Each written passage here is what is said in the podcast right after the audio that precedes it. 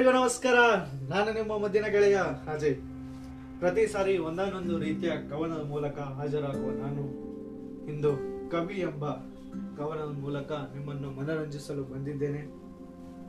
ಬಹುಶಃ ಈ ಒಂದು ಕವನ ನನ್ನ ಮನಸ್ಸಿಗೆ ಬಹಳ ಹತ್ತರವಾದದ್ದು ಹಾಗೂ ಮುಂದಿನ ಬರವಣಿಗೆಯಲ್ಲಿ ಬರದದ್ದು. ಕವಿ ಅಂದಾಗ ನನ್ನ ಮನದಲ್ಲಿ ಮೂಡುವ ಅರ್ಥ ಕಲ್ಪನೆಯ ವೀರ. ಬಹುಶಃ ಕೆಲವರಿಗೆ ಇದು ಪ್ರಶ್ನೆ ಆಗಿರಬಹುದು. ಈ ಪ್ರಶ್ನೆಗೆ ಉತ್ತರ ಬೇಕಾದರೆ ಕೊನೆಯ ತನಕ ಈ ಕವನ ಕೇಳಿ ಕವಿ ಕಲ್ಪನೆಯ ವೀರ.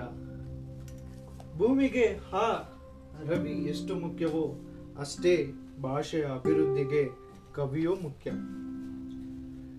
ನಮ್ಮ ಪವಿತ್ರ ನಾಡಿನಲ್ಲಿ ತಮ್ಮ ಬರವಣಿಗೆಗಳ ಮೂಲಕ ಭಾಷೆಗೆ ಹಾಗೂ ಅದರ ಸಂಸ್ಕೃತಿಗೆ ಹೆಸರು ತಂದ ಪ್ರತಿಯೊಬ್ಬರಿಗೂ ಹೃತ್ಪೂರ್ವಕ ನಮಸ್ಕಾರಗಳು.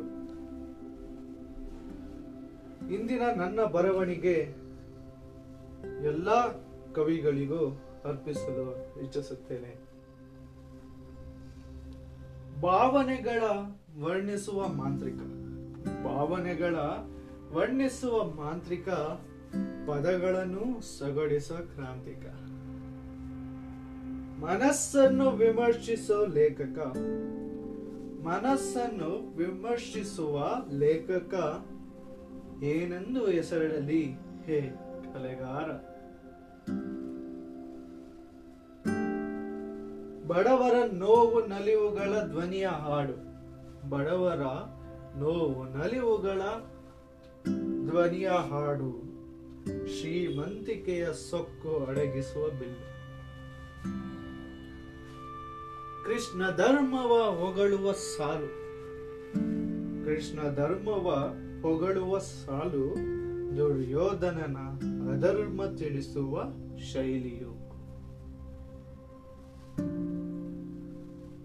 ಬ್ರಹ್ಮ ಉದ್ಭವಿಸಿದ್ದು ಕೋಟ್ಯಾನು ಜೀವಿ ಬ್ರಹ್ಮ ಉದ್ಭವಿಸಿದ್ದು ಕೋಟ್ಯಾನು ಜೀವಿ ಅನುಭವದಿಂದ ರಚಿಸಿದ ಕೋಟ್ಯಾನು ಕೃತಿ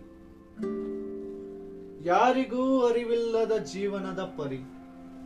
ಯಾರಿಗೂ ಅರಿವಿಲ್ಲದ ಜೀವನದ ಪರಿ ರನ್ನ ಪೊನ್ನ ಪಂಪರ ಕಾವ್ಯದಿಂದ ಕಲಿ.